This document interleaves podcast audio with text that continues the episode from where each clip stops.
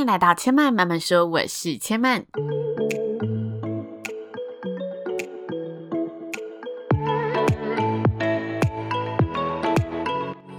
目前频道在 Apple Podcast、Spotify、KKBox 以及 Google Podcast 都听得到。喜欢的朋友，欢迎帮千嫚订阅并留言评论，让更多人可以认识千嫚慢慢说喽。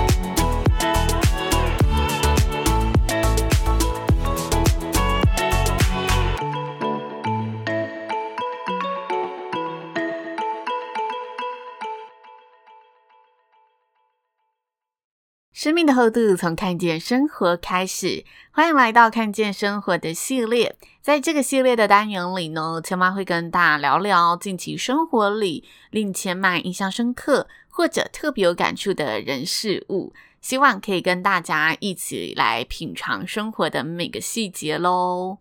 那在节目的一开始呢，要先祝大家新年快乐！二零二一的第一个周末，大家有没有去哪里玩呢？我的周末呢，过得非常的宅，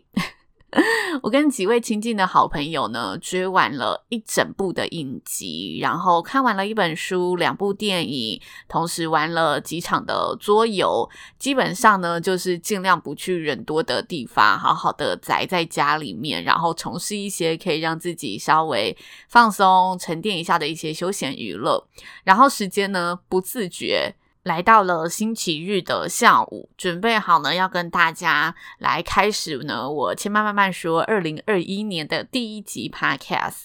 其实我原本规划是希望自己十二月三十一号前可以把这一集节目录制起来，但是我当时对于要聊的主题呢，非常的举棋不定，因为呢，我很希望就是这个二零二一年的第一集，在大家呢准备上班的这一天，可以聊一些更亲近、更贴近大家的事情，所以我就一直在想，哪一个主题比较适合摆在这一天，跟大家一起迎接新的一年，直到我自己呢。宅完这整个假期之后，合适的主题呢，就慢慢从我脑海中真的浮现了出来。想来想去，我决定要跟大家聊一个呢，一直摆在我心底，但最近有新的心得跟领悟的一个课题。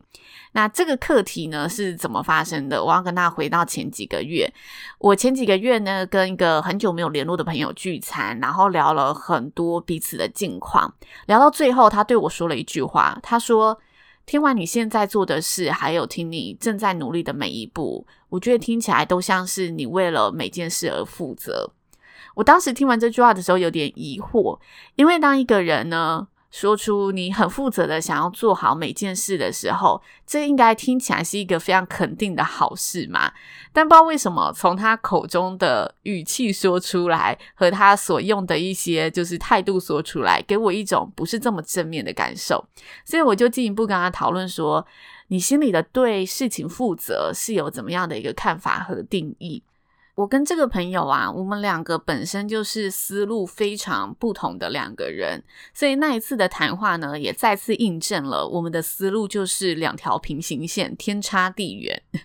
我们并没有任何的共识和结果，常常我们分享事情聊下来也是这样子的一个收尾。但是我们就是可以非常纯粹的去交换彼此的看法，了解到对，有许多跟你想的不一样的人，他们是怎么想的。那在这一次的谈话，我理解到了为什么他说出的负责会让我感受到一个不是这么正面的感觉，因为他的负责当中带有点无奈。这个无奈是因为他是一个流浪者的灵魂，他非常喜欢冒险，然后他也很多次的曾经一个人到国外跋山涉水，去挑战一些真的很难的那种野外行程，就是去挑战一些可能需要登山的路程啊，还是需要自己扎营的那一种旅游。其实我觉得这非常非常的厉害，像我比较需要呢做足这个准备的人，要去过这种行程跟生活，一定是相对困难的人。但我觉得他在这一部分就是明显跟我是可以过很不同生活的两个人，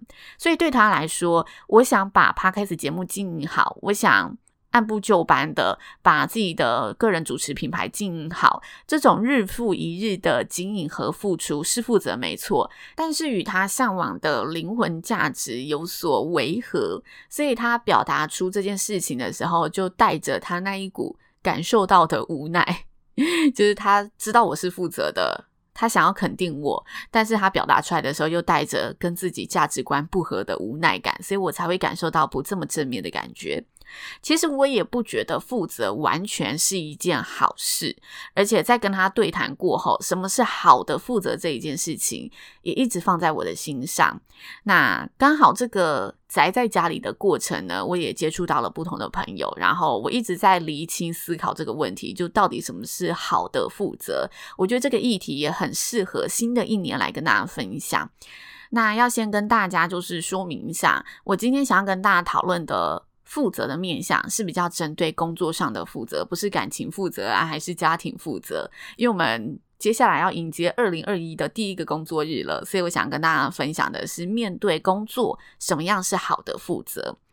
其实负责在大部分的情况里面都是件好事，都是一个正向的肯定的。就像你这个人很负责任，你这个人非常有责任感，这都是一个非常好的特质。但是，当我们觉得呢，负责演变成一个不好的事件时，通常会出现两种状况。第一个就是因为过度负责。我们把事情都揽在自己身上，觉得这是自己的责任，这就是过度负责。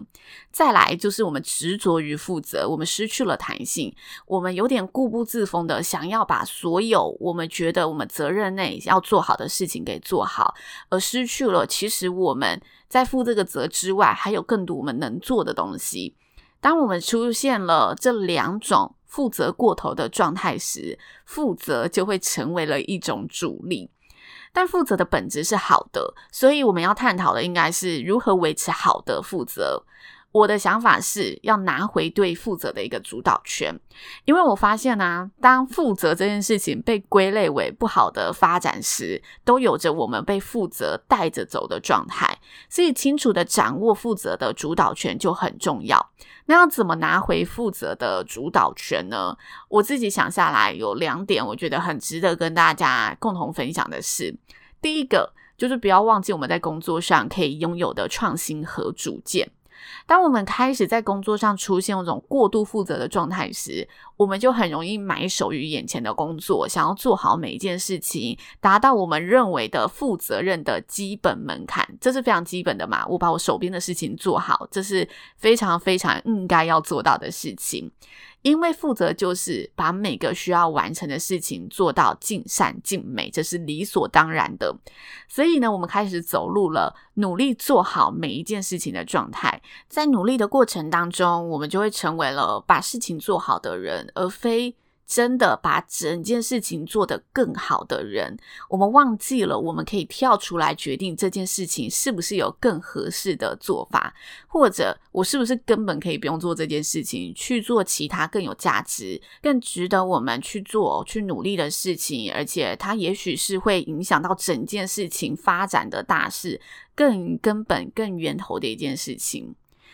这个感觉就有点像是啊。对公司而言呢、啊，一个好的员工绝对不是只会服从命令、努力工作的人，而是让主管又有点又爱又恨、有点讨厌又离不开的人。因为他非常有主见、非常有想法、有灵魂的在为他整个工作负责，在为他的岗位负责，在为公司负责。也许他的创新和主见会打乱一些主管的既定安排、公司原本预期的走向，但是他的创新和主见又同时可以为公司带来新的局势。适合发展，所以如何在工作上不成为一个只是负责任的人，而且被负责任拖着走的人，就是拿回负责的主导权，拥有自己创新和主见的一个工作者，成为这样子的一个工作者。我负责任，但我也拥有自己的创新和主见，我有自己的想法，去知道怎么完成我的工作，怎么让这件事情因为有了我的这一个负责而做得更好，发展得更好。我觉得这是非常重要的。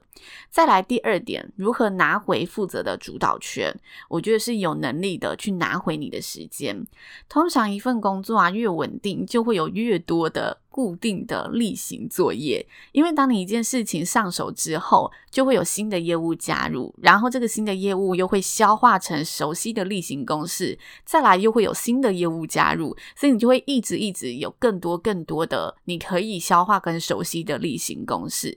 那在通常呢，一个负责任的人，他是不会轻易的把自己手上的事情放掉。但是非常现实，当你仅有的时间都花在这一些你已经驾驭的例行公事的时候，第一，你就是一直在做你熟悉的事，你不会有所进步嘛。第二，你就是开始成为了刚刚我们所说的把事情做好的一员，而非思考如何做好整件事情的人，因为你的时间已经被这一些固定的例行公事给消化掉了。所以有时候你要把自己呃适时的脱离掉这一些例行公事的环境当中，有些事情可能你没有办法。真的把它放掉，那你必须让自己可能更有效率的完成这一些熟悉的事情，这对你来说也是一个更精进的方法嘛。所以，好的负责也意味了懂得如何判断和舍去不需要你负责的事项，有能力的去拿回多一点的时间，把时间放在如何做好整件事这一个关键点。这就有点像是啊。能晋升为主管的人，他通常都有负责任的特质，嗯、不会有一间公司。拉拔一个主管，这个主管是没有任何负责任的特质，但是很多过度负责的主管都会出现这种情况，就是他会把所有事情都拦下来自己做，而没有时间去负起一位主管他要负的责任。也因此，很多的嗯、呃、下属他会觉得我的主管为什么都没有在领导整个部门，但他每天都好忙哦，他每天真的也为部门做了很多事情，为我们完成很多作业，但是我这个部门就是没有被他领。领导的感觉，因为他就是把时间花在做这些事情，而忽略了他要负的责任是更有效的去管理整个部门。他把自己当成了一位资深的部门员工，去大量的产出那一些可以交由其他同仁分担的工作。因此，有能力的去拿回你的时间，才能拿回你对负责的主导权，不会被负责这一件事情给绑架。其实回归到负责这件事情，刚刚我跟大家说，负责大部分人也都是好事嘛，它本质的确是一件好事，但一定要掌握好这个负责的主导权在哪里，不要让我们对工作的负责反过来成为了反扑我们工作的致命伤。不做一位把事情做好就好的人，这是负责任没错，但是我们不应该只做到这个程度，而是做一个真的能够实时调整，如何把整件事情做得更好，有创新，有主见，有能力拿出时间去思考调整的人，这才是真的为自己的工作拿出负责任的态度，而且真的在这个负责任的能力下去做的更好的一个展现。这也是我这一年希望时时刻刻可以提醒自己的事情，因为我常常因为一个人需要做许多的事情，包括我要维系客户，我要去处理手边的这一些主持上的业务，我要固定产出 podcast，其实这些都是我的例行公事。但是我如果想要在我这一些领域上有更进一步、更新的表现，我一定要好好的分配我的时间，然后同时要有自己的创新的能力和自己对于事业的想法、主见，才可以不会因为我这些负责任的心而让我维持在现状。这是我思考了很久，二零二一年真心想跟大家分享的第一件事情，希望大家也会喜欢。那千嫚慢慢说呢，目前在 Apple Podcast、Spotify、KKBox 还有很多平台都听得到。如果大家喜欢的话呢，可以在现在你收听的平台上帮千麦按下一个订阅键支持一下，或者呢到 Apple Podcast 上呢帮千麦一起评分，然后留下你的留言，对千麦而言都是一个非常好的支持。同时，千麦呢也要在节目的尾声。谢谢一位听众朋友，他叫 Jack，他发信呢特别祝千嫚呢二零二一年新年快乐，而且他发信的时间是在十二月三十一号的凌晨三点，这真的是我非常棒的一个新年礼物，我真的一睁开眼就看到了这一份祝福，这也是第一位听众嗯、发信到我的私人信箱，然后祝福我新年快乐。非常珍贵的一个纪念，谢谢你。那也希望大家新的一年都可以有一个很好的开始。千嫚慢慢说，今天就说到这里喽，也邀请大家下次再来听我说喽，拜拜。